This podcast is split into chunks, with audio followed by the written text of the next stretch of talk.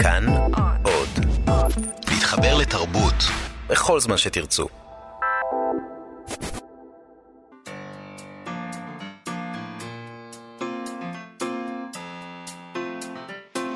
מה שכרוך עם יובל אביבי ומאיה סלע. שלום, אנחנו מה שכרוך בכאן תרבות, אתם מאזינים לנו ב-מאה וארבע נקודה תשע או ב-מאה וחמש נקודה שלוש אף אם או בכלל ביישומון של כאן, כאן אודי שזמין בחנויות האפליקציות חינם אין כסף.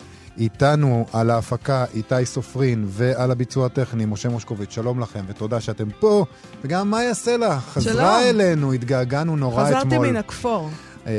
באמת הייתי במקומות קרים מאוד. אבל לאבא אני מבקש לא להיפרד, היה נחמד מאוד עם צליל אברהם, אבל אני מבקש לא להיפרד יותר. המיזוג פה מספיק קר ואני לא אלך יותר. אל תלכי יותר. מי עוד יהיה איתנו היום? אלעד בר-נוי ידבר איתנו קצת על ספרות גאווה בארץ ובעולם, לאור מצעד הגאווה שהיה בירושלים בשבוע שעבר, ומצעד הגאווה הגדול בתל אביב. אנחנו בשבוע ש... הגאווה. שבוע הגאווה, כן. חודש הגאווה. היום שמת לב שכבר אין יותר את העניין הזה של שבוע. גם ה... כן, כמו שבוע הספר. שבוע הספר הפך לחודש הספר, שבוע הגאווה, חודש הגאווה, הקבעים, הלוחמי אש, הכל זה הגזמות כאלה. נכון. אין מקום יותר לשום דבר מינורי, נכון. מצומצם. זה... תשמעי, איך אומרים? מחשבה בוראת מציאות וכאלה? זהו. אם, אם זה יהיה חודש הגאווה, אז אנחנו... לא, אני חושבת שזה יותר... חודש הגאווה זה יותר עניין אולי גם כלכלי, מסחרי. חודש הגאווה אפשר לייצר עם זה כסף איכשהו. התיירים באים, והם באים למצעד, אבל זה חודש, והם יכולים להישאר, ואז יש גם עוד אירועים סביב זה. אבל הם לא באמת באים, זה כמו אירוויזיון, זה פיקציה, הם לא באים. לגאווה הם באים? גאווה, בוא נגיד ככה, מכל המצעדים של השנים האחרונות, לא עשיתי סטטיסטיקה מדויקת, אולם הלכתי לצפות, להשתתף קצת במצעדים, לא יאמן, אבל קרה. אוקיי, דווקא דווקא נראה אחלה. הייתה לי תחושה שיש המון המון תיירים, המון. טוב. כל מיני שלל שפות, טווסים כאלה, הולכים ברחובות, אין מראה יפה מזה. זה באמת, זה משהו פשוט מראה מלבב. זה גורם לי אושר להסתכל עליהם. נורא לא נעים להודות בזה, אבל אני נורא אוהב תיירים בסופו של דבר. כי זה נותן לך תחושה כאילו אנחנו חלק מהעולם באמת. אתה מרגיש אינטרנשיונל. בדיוק. ולפעמים כשאני רואה אנשים מפינת רחוב עם מפה, אתה מתעלק עליהם, אתה מכריח את הזקנה הזאת לחצות את הכביש. לגמרי, אני כאילו, בא לי לבוא אליהם ולהגיד להם, רוצים עזרה? בואו אני אקח אתכם על הקורקינט החשמלי שלי, לאן שאתם לא צריכים. אין לי קורקינט חשמלי. טוב, בקיצור, חודש הגאווה, נדבר איתו על ספרות גאווה בארץ בעולם. לא עם החודש, עם אלעד בר-נוי, עיתונאי ידיעות. הוא ידבר איתנו גם על ההבדלים בין מה שקורה בעולם ומה שקורה בישראל. יש הבדלים כאלה לדעתו. אני שמתי לב ככה סתם, באופן שטחי, שכשאנחנו מדברים על ספרות גאווה בישראל, מה שאנחנו קוראים מבחינת מה שמפורסם ומה שמתורגם, כמעט, כמעט, כמעט רק ספרות הומואית. על לסביות שומעים פחות, בוודאי שעל טרנסים, קוויריות, דברים כאלה כמעט לא שומעים. יכול להיות שבעולם יש לזה יותר מופעים, אז נשאל את אלעד בר-נוי על זה. נדבר גם עם אלון כרמי, שהוא בחור בן עשרים ואחת, בחור צעיר, בן עשרים ואחת, שקרא את הטנק של אסף ענברי, ופיתח משחק מחשב. שמבוסס על הספר ועל הפרשייה ההיסטורית הזאת. זה די מדהים. זה מגניב נורא. אני הורדתי את המשחק הזה, ולא הצלחתי לשחק בו. המק שלי לא מרשה לי לפתוח אותו. בגללך, אוקיי. האנשים האלה שיש להם מק, אני לא רוצה לפתוח את זה כאן עכשיו, אבל כאילו אין לנו זמן, וזה לא קשור, אבל אתם פשוט בלתי נסבלים. בלתי נסבלים. לא, אבל ראיתי את היוטיובים של זה, וזה נראה מדהים. זה נראה מדהים, יש יוטיובים של איך אתה הולך, ויש שם חמישה עלילות, חמש עלילות, חמישה כיווני משחק, שאתה יכול לבחור מהחמישה נרטיבים. כמו בנרטיבים שהוא כתב, אסף ענברי. כמו במיתוס, על הטנק של גניה. בכלל, זה נותן איזה כיוון חדש אולי, לעוד אפשרויות להתעסק עם ספרות. עושים עכשיו מספרות טלוויזיה? למה לא לעשות ממנה משחקי מחשב? נכון. יפה, אז אנחנו נדבר על כל הדברים האלה, אבל אנחנו נתחיל עם כתבה שפורסמה במקור ראשון בסוף השבוע, תחת הכותרת רב מחר, שבה מכריזים על טרנד במגזר. בין העברת שיעור לפסיקת הלכה, בין נשיאת דרשה ללימוד תורה, יותר ויותר רבנים בשנים האחרונות בוחרים גם לכתוב פרוזה, יובל. גבלט. גבלט. הכתבה שכתבה אותנו אשטרן נפתחת בציטוט מהרב קוק, שקרא להשתתפות בחיי הספרות והשירה, ומה שנטען שם בכתבה זה שמאה שנים מאוחר יותר, כלומר אחרי הרב קוק, חזונו מתחיל להתגשם, ועל מדפי הספרים של ישראלים רבים ניתן לראות את ספריו של הרב חיים סבתו לצד ספרי עמוס עוז, ואת ספריו של הרב ליאור אנגלמן מארחים לחברה לספרי אשכול נבו, ממש... שבט אחים גם יחד. וגר זאב עם כבס וכו'. אגב, מעניין שאין אף... אישה? אין אף אישה ברשימה. סליחה שאני, אתה יודע, לא רוצה להפריע פה. זה משהו שאני הייתי אמור לומר, לא? נכון, היית אמור. אני רוצה להגיד שזה נראה לי... נראה לי תיאור ממש מוגזם למצב הנוכחי בספרות העברית. את יודעת, כאילו, סבתו ועוז, נצטער עוד לא אחד ליד השני, וזה לא תופעה כל כך נרחבת כמו שמנסים להציג את זה בציטוט הזה. לא, לא, אני רוצה להגיד משהו. אתה צודק לגבי רוב הדברים. חיים סבתו, כשהוא הוציא ספרים... ספרים שלו הצליחו מאוד, נכון. והוא זכה בספיר, והוא מד... היה רב מחר, אבל בואי דווקא... נסתכל על מדף הספרים הישראלי, המיינסטרימי, בוא, זה לא, זה לא שם, זה לא כך, יש דוגמה שתיים, שלוש, אבל איך אומרים, בעיתונות אומרים, מקרה אחד זה תופעה, שניים זו מגמה, שלושה מקרים זה מכת מדינה. נכון. אז כאילו זה ה... תראה, אם אנחנו כותבים כתבה על משהו, אנחנו רוצים להגדיר אותו כתופעה, אז אנחנו גם מייצרים את התופעה. בדיוק. עשינו את זה בעצמנו, לא פעם ולא פעם. ואנחנו עושים את זה, לא רק שעשינו. אז כזה מה שלא עושים. נכון. עכשיו, אחד הדברים המעניינים שכן נראה לי שהם נכונים, שטוענים בכתבה, זה ששיעורם של הרבנים, בקרב הסופרים מתוך הציונות הדתית גבוה מאוד, בוודאי לעומת שיעורה מאפסי כמעט בשאר תחומי היצירה. והם פשוט מדברים על זה שהרבנים של הציונות הדתית בוחרים גם לכתוב ספרים. הם אלה שכותבים את הספרים שיוצאים. נכון, והחלוץ לפי מה שהם כותבים בתחום הזה, אה, הוא, הוא הרב חיים סבתו באמת, שזכה, אה, כמו שאמרתי, בפרס ספיר, על הספר שלו תיאום כוונות בשנת אלפיים, הזוכה ראשון בפרס ספיר. אה, הוא ממהר לציין שם, אה, ציטוט של ח... הרב סבתו, אני משתדל לא לבטל תורה כדי לכתוב שירה וספרות. כן. אוקיי? הוא מתואר כמי ששימש השראה לכותבים רבים אחריו, כמו התלמיד שלו, מיכאל שיינפלד, שכבר כתב חמישה ספרים, ואומר שם, העובדה שהדמות המרכזית בעולם הרוחני שלי לימדה אותי תורה, ובמקביל גם ידעתי שהיא יוצרת, מאוד השפיעה עליי, הוא מדבר על סבתו. כן. אפילו שלא במודע. אני חושב שהנפש הבינה שמותר לכתוב וצריך לכתוב, ושלכתוב זה חלק מעבודת השם. כן, הרב אלחנן ניר והרב חיים נבון מוזכרים ככאלו שהעזו להשתמש בלשון יומיומית אפילו, ולכתוב על אהבה רחמנה ליצלן, אבל לא צריך לכתוב על אהבה כדי להסתכן בדבר הזה. מצוטט שם העורך והמשורר יונדב קפלון שמסביר שבעולם הישיבות של אז, כלומר כשהטרנד הזה התחיל, היה מקובל שאם אדם פונה לקרוא ולכתוב אז הוא כנראה פחות תורני, הוא מציץ בחוץ. אבל מצד שני הוא אומר שבעיניו דווקא להימנע מהפגשה של הנפש עם התורה באמצעות הספרות, זה בעיניי ביטול תורה. זאת אומרת, לא לעשות את זה ביטול תורה. אוקיי. הרב שלמה אבינר, שהוא הרב של בית אל וראש ישיבת עטרת ירושלים, מצוטט בכתבה כאומר, כשאני רואה אדם ירא שמיים, ונדמה לי שיש לו כישרון ספרותי, אני אומר לו לבדוק. כי אם יש לו כישרון כזה, אז הוא יוכל להועיל לעם ישראל. אנשים בדור שלנו צורכים ספרות, ואם לא נספק להם ספרות טהורה, אז הם ילכו לבורות נשברים. יש גם אנשים שהסיפור זה הכלי שמושך אותם להיות טובים יותר. אז זה טוב מאוד שתהיה ספרות. זאת אומרת, יש חוקים, יש אג'נדה, אנחנו כאן בעניין של להציל תינוקות שנשבו בספרות שהיא בורות נשברים. בורות ו... נשברים. כן. ואתה יודע, זה... בכלל, הדבר הזה שהוא מדבר על ספרות טהורה, כן. לספק ספרות טהורה. כן. אוקיי. זה ממשיך. כשהכותבת מנסה לחקור מדוע מקרב הכותבים הדתיים יש כל כך הרבה רבנים, ואברהם אליצור, שהוא עורך שער הפרוזה בבר בין יוצר למקום, שזה כתב עת ישיבתי ליצירה ולאומנות, אומר כך, רבנים הם אידיאליסטים. הם אומרים, צריך שיהיה פרוזה דתית, כי התרבות הישראלית צריכה, אז אני אשב ואכתוב. זאת אומרת, למה יש כל כך הרבה רבנים בקרב הכותבים מתוך הציונות הדתית? הם לוקחים על עצמם את המשימה, זה תפקיד. זה תפקיד. נכון. והוא מודה, אברהם אליצור, שכשכותבים מתוך אידיאולוגיה ולא מתוך כישרון, זה לא תמיד יהיה באותה רמה.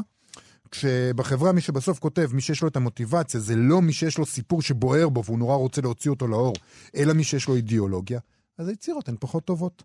רב הוא גם מחנך, אז כשהוא מספר סיפור, צריך להיות מוסר השכל, כאילו הוא אומר לקורא, אז מה, עם מה יצאנו ביד? זאת אומרת, אי אפשר סתם לספר סיפור, צריך לצאת עם משהו ביד, זה מה שאומר אברהם אליצור? הבוער הזה מזכיר לי את הספר הנפלא, אמא שבוער בך זה פילאטיס, בזה צריכה להתמקד. בדיוק, אנחנו בוער בנו הפילאטיס. אמא שבוער בכם, תתמקדו בזה. קפלון אומר, יונדב קפלון אומר שם שזה ממש נורא לגייס ספרות בשביל פובליציסטיקה, כדי להביע רעיונות אידיאולוגיים. אם אני אומר לעצמי שיש לי כמה מסרים מאוד חשובים, ולא מספיק לי לבטא אותם בישיבה שלי ובספרי הקודש, שעכשיו אני רוצה לכתוב כמה שירים וסיפורים שיבטאו את הרעיון ויסחפו את הלבבות, זו החמצה עצומה של כל הפוטנציאל של האומנות. הספרים האלה לא באמת מעניינים, אותי לפחות. והרב ליאור אנגלמן, לפי הכתבה, מודה שנטייה כזאת קיימת, אך טוען כי הוא מנסה לרסן אותה. הוא אומר שם, הסיפור הראשון שכתבתי היה על כל תופעת הקמאות והסגולות והמקובלים. זה היה רומן ארוך, וכשקראתי אותו הגעתי לאיזו תחושה שאני יותר אומר שם את דעתי מאשר מספר סיפור, ופשוט זרקתי אותו. הוא לא יצא לאור, למרות שמבחינתי הוא היה מאוד מכונן, כי למדתי דרכו איך לכתוב. אבל ברגע שאני מרגיש שאני אומר את דעתי, יותר מאשר נותן לקורא לפגוש את הסיפור, להתבונן מהעיניים שלו, אני עוצר אותו או מוותר עליו. זה יפה, יש פה מאבק פנימי, כן, מעניין נגיד, בתוכם. זה אותו כותב, אבל שהביקורת למשל שנכתבה על הספר שלו, קשורה בנפשו, בהארץ, טענה שהוא פמפלט אידיאולוגי. בסדר, אבל אתה יודע, זה ש... קודם כל, אני לא קראתי את הספר הזה, אז אני לא יכולה... קראנו ציטוטים מתוכו. אני נכון, לא יכולה... נכון. זה שמבקר כלשהו טען שזה פמפלט אידיאולוגי, וגם, אתה יודע, אנחנו באים מאיזה כיוון מסוים, תמיד צריך לקחת את זה בחשבון. נכון. אבל לכל אנחנו... הפחות הוא מודע לזה. זאת אומרת, הוא אומר, הדבר הזה קיים בתוכי, אני אשים אליו לב, זה משהו שבטח אה, הרבה מאוד כותבים חילונים. לא עוצרים לרגע ולחשוב מה הדעות הקדומות, מה האידיאולוגיה, נכון. מה המקובעות שיושבת אצלם שהם כותבים. וכותבים פמפלטים אידיאולוגיים נכון, של, נכון, של נכון, שמאל. נכון, אה, נכון, נכון. בהחלט. אה, אהבה, גם כן, יש בעיה עם האהבה, מה בנוגע לאהבה וכל העסק המלוכלך הזה, אז לרב אבינר יש עצה, אין שום הבדל בין אוכל שאת מגישה לשולחן, ובין ספר שאת מגישה לעיניים, הוא צריך להיות כשר. פשוט. טוב, סתם, אנחנו עושים עוול לכתבה, הנקודה הזאת... למה אנחנו עושים עוול? כי הנקודה... אני לא מלגלגת על זה. הנקודה הזאת יותר מורכבת, והיא לא מוצגת בצורה כל כך פשטנית בכתבה, כן מדברים על זה בצורה טיפה יותר מורכבת. בגדול צריך להיזהר שם. אין ספק שמי שכותב פרוזה במגזר נזהר, מצד שני, נועם עיניים, שהיא עורכת המקור בכנרת זמורה ביטן, והיא מצוטטת גם בכתבה, היא אומרת, אני לא חושבת שמישהו יכול לבוא בטענות לצ'ארלס דיקנס, על כך שתיאורי האהבה עזה בספרים שלו הם מוגבלים וחלקיים, בגלל שאין שם תיאורים של התעלסות, או לומר לג'יין אוסטן, שאף אחד לא מתנשק בספרים שלה, ולכן אנחנו לא באמת מאמינים שמר דרסי ואליזבת בנט מאוהבים. בקיצור, היא אומרת, יש מגוון עצום של דרכים להביע אהבה שהוא לצד, מעבר, מאחורי, מעל, איפה שלא נמקם אותו במרחב הגיאוגרפי, לאהבה הפיזית. כלומר, לא צריך את זה. לאור חלק מהאנשים, אני, לא, אני רוצה להיות טיפה עדינה, אני לא יודעת איך לעשות את זה בדיוק, שכותבים בעברית על אהבה, אולי באמת מוטב שימנעו מזה. כן, זה לא, זה, מעטים יכולים לעשות את זה. בעיה נוספת שמוזכרת בכתבה היא הקריאה. אנחנו תמיד אומרים שכדי לדעת לכתוב, כדאי לקרוא הרבה, נכון? זה, זה, ככה אנחנו מתחילים.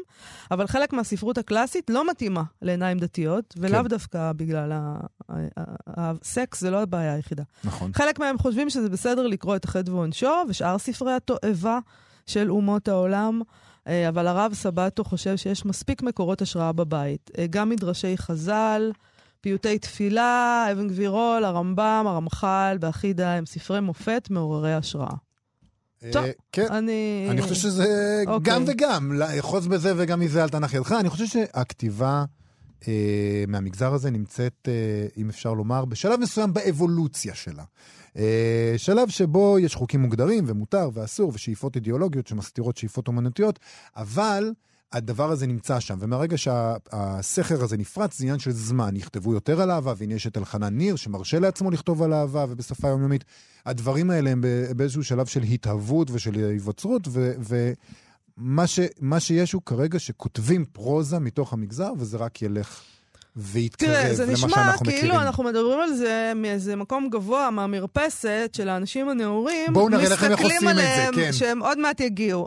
אני חושבת שהם, אולי, אולי, אני מציעה, כן, הצעה, כן. לא יודעת אם זה נכון, כן. אולי הם לא כל כך רחוקים דווקא מכותבים חילונים, למשל מדור הוואי. למשל.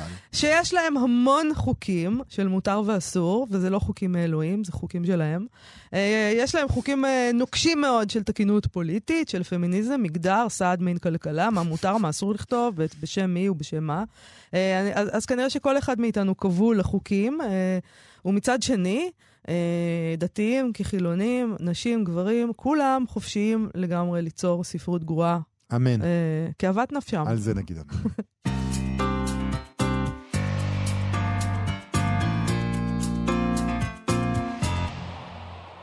אנחנו מה שכרוך בכאן תרבות, חזרנו, בשבוע שעבר התקיים מצעד הגאווה בירושלים, השבוע ביום שישי התקיים מצעד הגאווה בתל אביב, יום חג הוא לנו. Uh, לצד האלו מתקיימים בתקופה הזו מצעדי גאווה בעוד כמה יישובים ב- בישראל, ואז החלטנו לכבוד העניין הזה לדבר עם עיתונאי ידיעות אחרונות אלעד בר-נוי, כדי שיספר לנו על המגמות של הספרות הגאה בארץ ובעולם. שלום אלעד בר-נוי. אלן. אלן, אלעד בר-נוי שחי בלונדון, אם מותר לומר, ומדבר איתנו מלונדון, אז הוא מעודכן. אנחנו מאוד אינטרנשיונל. אנחנו אינטרנשיונל, אז אולי נעשה אלעד מין סיכום קצר. אה... מה קרה בספרות בישראל בשנה האחרונה, נגיד, בספרות הגאה? מה, מה הולך אצלנו? אז נראה לי שאם מסתכלים ככה במבט שטחי, זה נראה כאילו, וואו, יוצאים כל הזמן ספרים להט"בים. נכון. ספרות הומואית וספרות לסבית ובלי סוף. אבל אני לא משוכנע שזה באמת נכון, ואנחנו נפרק את העניין הזה. אוקיי. אבל, אבל כאילו לפני כל זה, אני בכלל רוצה להעלות את השאלה, ואני מצטער, אני אהיה עכשיו כמו הנודניקים האלה בשיעור פילוסופיה שאומרים, אבל מה זה חיים בכלל? לא, כמו מרואיינים שאומרים, אבל זאת לא השאלה. בדיוק. אוקיי, בבקשה. אני אקבע עכשיו מה השאלה. השאלה היא, באמת, כאילו מה זה ספרות להט"בית? וזו שאלה שקשה לענות עליה, כי אם עכשיו סופר הומו כתב רומן, והרומן הזה הוא עם דמויות שאינן הומואיות. כן. האם זה ספרות להט"בית? ואם קורה מצב הפוך, האם אה, אה, תומאס מן או מייקל שייבון כותבים רומן שבמרכזו יש אה, סיפור אהבה הומואי. זה נחשב לספרות להט"בית? אז תענה. מה אתה, אתה אומר? אתה הסמכות, אתה כאילו, הסמכות. בשביל מה הבאנו אותך? אז אני, אני חושב, אני, אני, אני לא רוצה לענות על השאלה הזאת, אבל אני כן חושב שצריך להעיר את העניין הזה ש...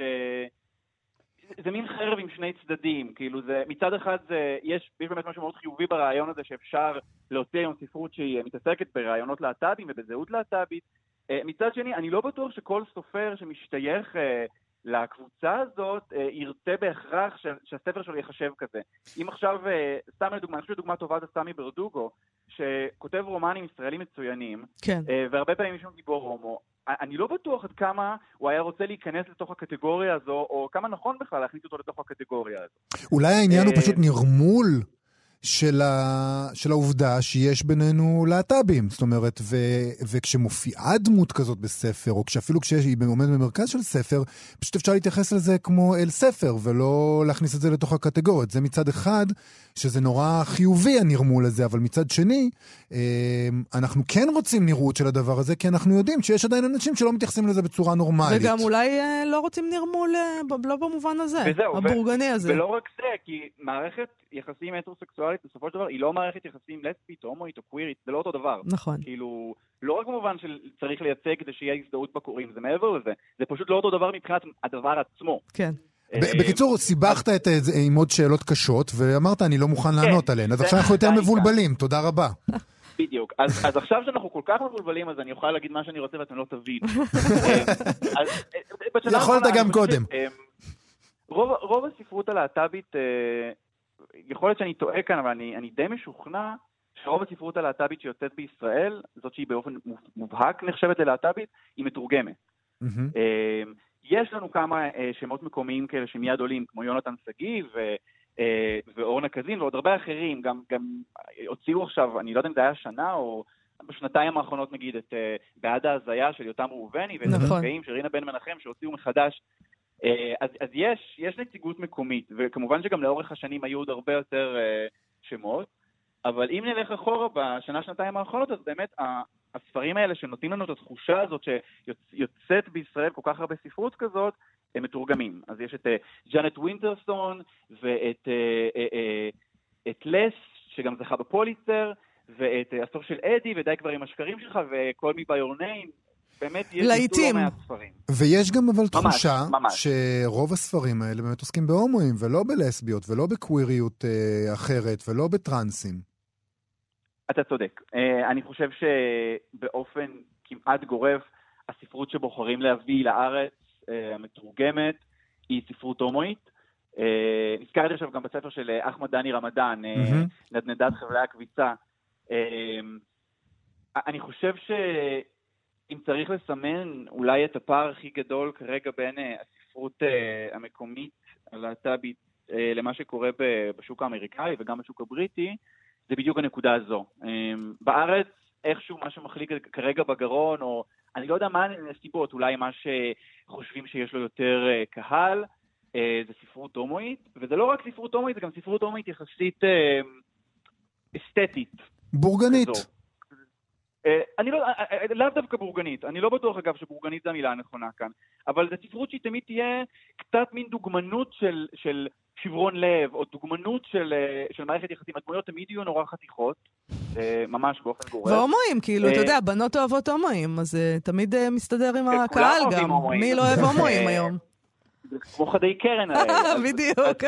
אז בחלק מהעניין אני חושב, כשכאילו יש ייצור כזה גם ש של בעולם הבידור והמוזיקה וזה, יש את ההומואים האלה שאוהבים לאהוב אותם פשוט, וזה משהו זה כזה זה ש זה נכון, יש סוג, יש סוג מסוים ששמים אותו בפרונט נכון. של ה של, של, לא יודע, דגל הנראות הלהט"בי נקרא לזה, וזה כמעט תמיד יהיה הומואים, וכמעט תמיד הם יהיו גם מאוד מאוד מאוד אסתטיים, עם כימורי שרירים בדיוק במקום הנכון. ומה שקורה בארצות הברית וב וכאן באנגליה זה המצב הוא באמת שונה. אני חושב שאולי קודם כל צריך להגיד, הכמות של הספרים שיוצאים פה, שעוסקת בחוויה הלהט"בית, היא אדירה. יוצאים בלי הפסקה, בחנויות זה כבר מזמן לא מדף ספרות להט"ב, זה הרבה יותר, זה כבר מחלקה, וזה שולחנות שמפוצצים בספרים, וזה בכל ה ממש בכל הז'אנרים, יש ספרי ילדים וספרי נוער, ויאנג אדולט וממוארים, אין סוף. והדבר המרכזי שבולט בנוכחות שלו זה ספרות שהיא מגדירה את עצמה יותר באמת קווירית, ספרות על זהות ג'נדר קווירית וזהות טרנסית, שאלה דברים שממש אני לא לא מצליח להיזכר אפילו באחד שהגיע לארץ. לא, עוד לא הגענו לזה. אבל מדובר יחסית אני חושב במופעים מינוריים, לא באמת הדברים המרכזיים לא הגיעו. אני חושב שדוגמה טובה למשהו כזה שיצא בשנים האחרונות זה The Argonaut של מגי נלסון, שזה ספר אדיר, ממש ספר אדיר, זה ממואר על זה למעשה, היא, היא בעצמה, היא שלטבית, היא בזוגיות עם, עם הרי, שהוא ג'נדר קוויר, הוא אפשר לומר גבר טרנס, והיא בונה שם מין, לא רק את הזהות, גם את המערכת יחסים ביניהם, ו, ואת המשמעות הפילוסופית של כתיבה על זהות, וזה ספר באמת אדיר, אדיר, וגם יצא עוד ממואר שהפך להצלחה, שפשוט נקרא Trans a Memoir, של ג'וליה ג'אק, שהוא אה, על אישה טרנסית שכותבת על עצמה, אה, והדברים האלה ממש אין להם שום נראות בארץ. מה הסיכוי שזה יתורגם היה מגי נלסון למשל? לדעתי מגי נלסון אין שום סיכוי שיתורגם. אה, למה? אני זוכר שכשקראתי למה? אותו, בגלל, ממש בגלל, המסחר, בגלל האספקט המסחרי או בגלל שמה? אני, אני חושב שכן. אני חושב שכן. קודם כל זה ספר שידרוש המון המון עבודה, אה, עבודת תרגום ספר מאוד קשה לתרגום, אה, אבל כן, זה פשוט לא יהיה שווה את זה מבחינה כלכלית, כי, כי לא בארץ זו עדיין נישה, ובכלל, את, את, אתם יודעים, הרי מה מוצאים היום בארץ? מוצאים uh, ספרים שיש, שיש להם סיכוי להפוך להיות רב מחר. זה, זה הדבר, זה הזרם המרכזי. אני רוצה להרים לך פה רגע להנחתה. אם נגיד אנחנו מסתכלים על ספרים אחרים, דווקא יש לנו דוגמאות אולי לספרים שעוסקים במיניות נזילה, נקרא לזה. למשל שפיל פוגל שפיל פוגל שמדבר על גבר שהופך לאישה, או או אורן קקון שכתב על גבר שהופך לאישה, ויש דווקא מהכיוון של סטרייטים שכותבים את זה.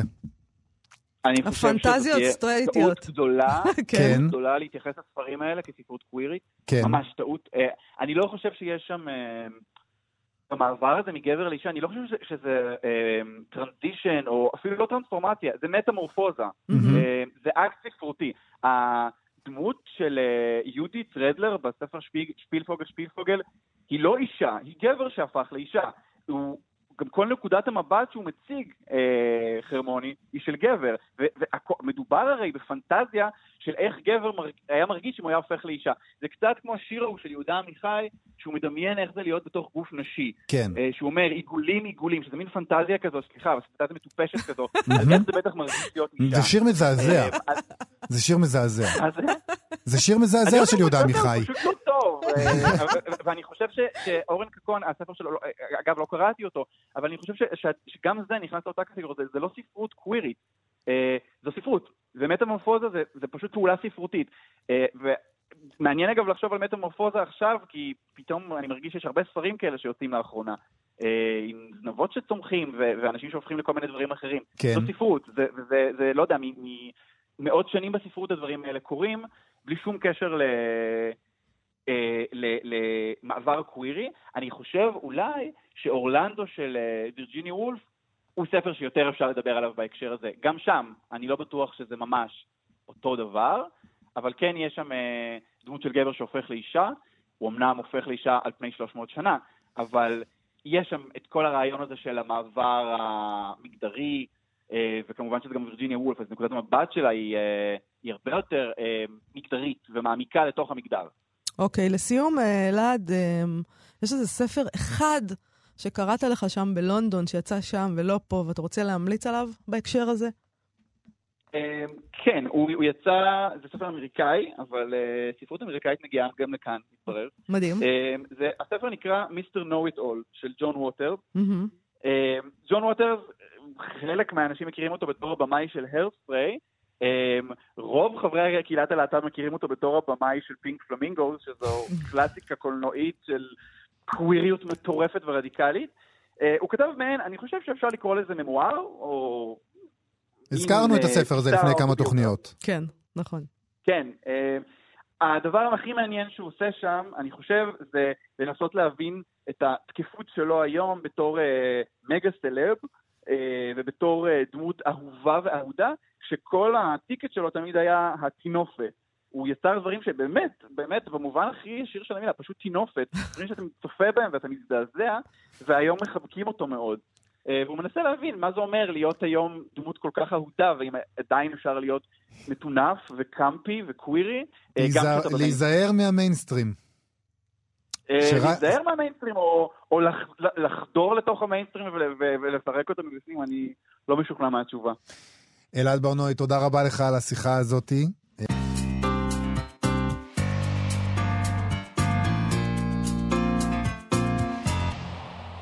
תשמעי, הרבה מאוד אנשים קראו את הספר הטנק של אסף ענברי ומאוד התרגשו. ספר שמבוסס על הפרשייה ההיסטורית של הטנק של דגניה, שיש חמישה שטוענים שהם אלו שעצרו אותו. אז הרבה התרגשו, אבל רק אלון כרמי, שהוא עורך וידאו ומפתח משחקים עצמאיים בן עשרים ואחת, לקח את זה צעד אחד קדימה, ועל בסיס הספר והפרשייה ההיסטורית, פיתח משחק מחשב שנקרא טנק אחד במאי. שם מושלם, טנק אחד במאי. שלום אלון כרמי. שלום מאיה ויובל, איזה כיף להיות פה. כיף שאתה איתנו, ספר לנו קצת איך הגעת למצב המשונה הזה, שאתה קורא ספר שאתה אוהב, אתה מחליט לפתח ממנו משחק, זה דבר נהדר. אז בואו נתחיל מאיך הגעתי בכלל לספר, אז אני והמשפחה טסנו לקפריסין בשנה שעברה, ורציתי לרכוש ספר כדי ל... לקרוא בזמן הבטן גב שם. משהו קליל, כמו הטנק. כן, כמו הטנק, כמובן. אז הנה, אני גולש בחנות עברית לספרים דיגיטליים, ופתאום mm. קוראת את אליי הכריכה הזו. ומה שנחמד ב, בחנות הזאת, זה שהם נותנים לך את הפרק הראשון לקרוא בחינם, אז קראתי אותו ישר, ולא הפסקתי לקרוא אותו מהרגע שהתחלתי, ואמרתי, טוב, אני קונה את זה. ואני אכלתי את הספר ונורא נורא נהניתי, גם מהכתיבה שלו, גם מהפרוזה, גם מהסיפור עצמו, והוא חשף בפניי את, ה- את המיתוס הזה שלא הכרתי, בעיקר בגלל שהוא נשכח בכל המיתוסים הצהליים הענקיים שיש במדינה הזאת, הוא די נשכח. אז באתי להגיד וואלה, זה, זה סיפור מרתק, יש לך פה חמישה סיפורים שונים לחלוטין על טנק אחד, מעין סרט רשמור כזה. נכון. אבל... בחיים האמיתיים, ואמרתי וואלה, זה משהו שעובד יפה טוב, עובד יפה טוב, עובד מצוין למכניקות של משחקי מחשב, וטכניקות הסיפור של משחקי מחשב, אז באתי ועשיתי מזה את המשחק. אבל אתה, אתה בעצם, זה עיסוקך בחיים? אתה מפתח משחקי מחשב? זה, זה מה שאתה עושה? אני לא מקבל על זה כסף, אני כן חובבני, כאשר יש לי רעיון, אני יוצר משחק. כמה משחקים כבר יצרת עד היום? עשיתי בין השאר גם משחקים לצרכי תחרויות, ויש מה שנקרא ג'מים, שזה אנשים יושבים ובמשך יומיים או שלושה עושים משחק. כן, מכירה את זה מהחבר'ה אצלי בבית, הילדים, זה מה שהם עושים, כן.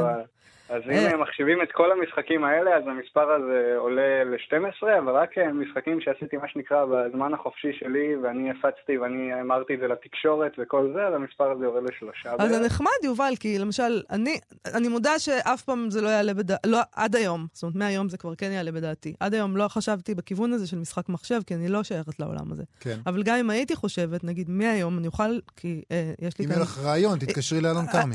זהו, יהיה לי רעיון בזכות אלון כרמי. אני אבין שזאת אופציה, אני עדיין לא אדע איך עושים את זה. אז זהו, נדמה לי שאתה אומר שבימינו זה טיפה יותר קל מה שזה היה בעבר. כאילו, אני מסתכל על זה ואומר לעצמי, אני לא, אין לי אפילו, אני לא יודע איפה להתחיל. מה עושים? איך, איך, מה, צריך גם לצייר, נכון? וכן, משחקי מחשב הם איזושהי צורת על-אומנות כזאת, שלוקחת את כל הדברים מספרות ומסרטים ומאנימציה, ומוסיפה לזה עוד את האלמנט של האינטראקטיביות, של השחקן או השחקנית ש...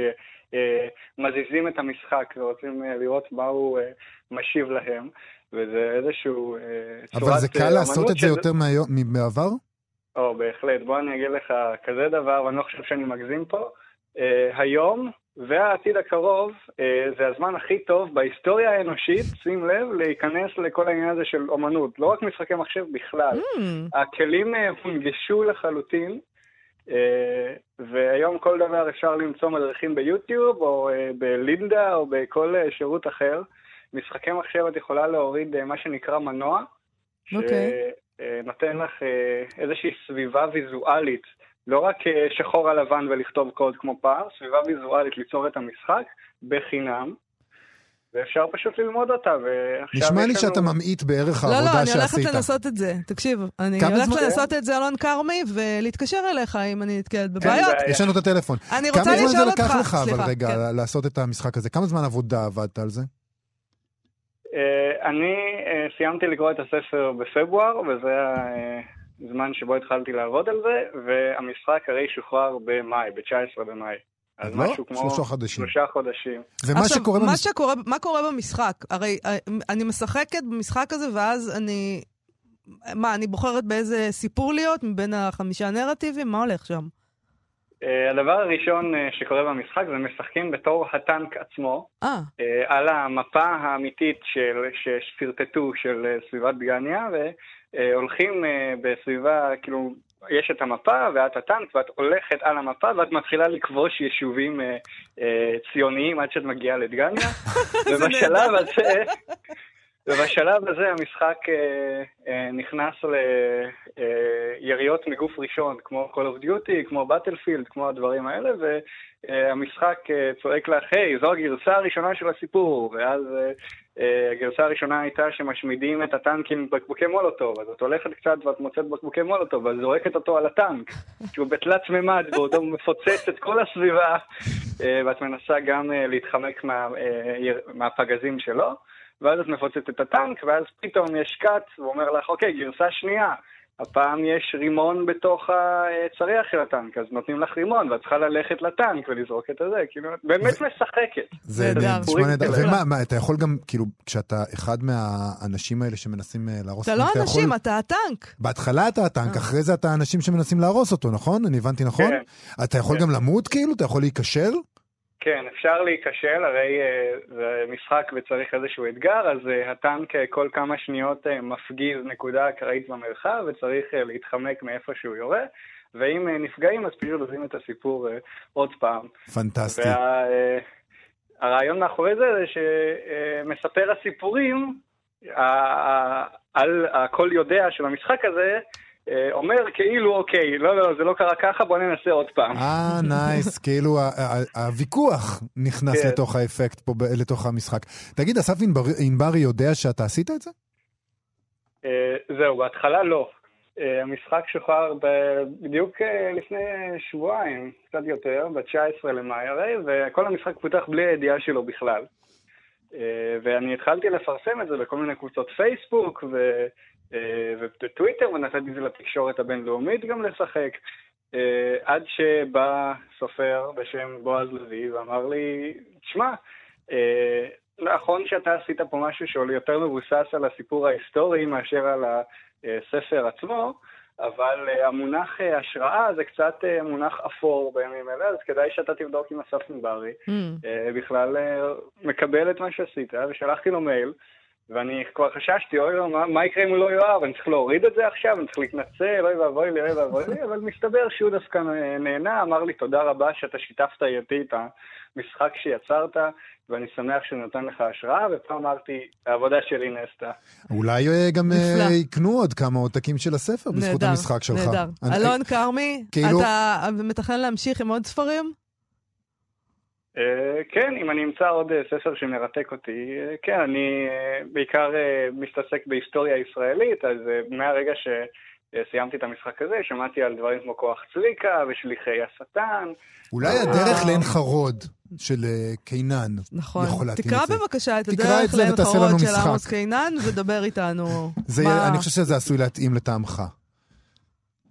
אני אקרא את המחרות לצד כל ההמלצות ספרים ששלחו לי.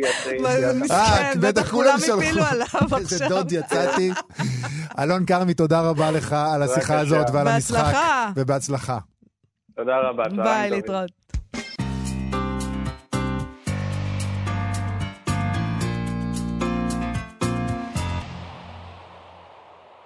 אנחנו מה שכרוך, בכאן תרבות. בשבת, ביום שבת האחרון צוין יום פטירתו של הסופר יורם קניוק, שמת בשנת אלפיים ושלוש עשרה. היו כאלה שהחליטו ביום הזה לכתוב משהו בפרופיל שלו בפייסבוק, שעדיין קיים ופעיל לפעמים, והרבה אנשים אגב העלו זיכרונות מקניוק, הם העלו מכתבים שהוא כתב להם, והם כאלה. אחד מהם הוא פרופסור יעקב לוי, ג'יי לוי, מנהל היחידה להשתלות לב במרכז הרפואי שיבא, שהיה חבר מאוד טוב, אולי הכי טוב, של קניוק. הוא הרבה פעמים התראיין ודיבר עליו, והם דיברו אחד על השני, ופרופסור לוי כתב על הקיר שלו כך: היום לפני שש שנים יורם נפטר. אני איבדתי את ידיד נפשי, וכולנו איבדנו את אחד הקולות הייחודיים ביותר שקמו לנו בישראל.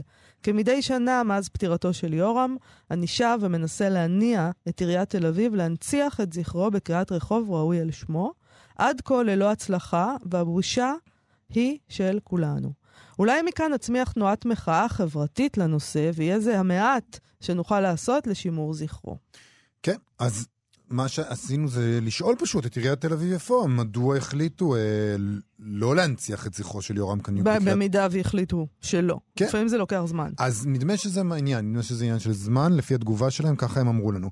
הנצחתם של אישים במרחב הציבורי בתל אביב-יפו, הינו נושא המצוי כעת בבחינה מקצועית של ועדה בראשות גיאוגרף והיסטוריון, יחד עם אנשי מקצוע נוספים.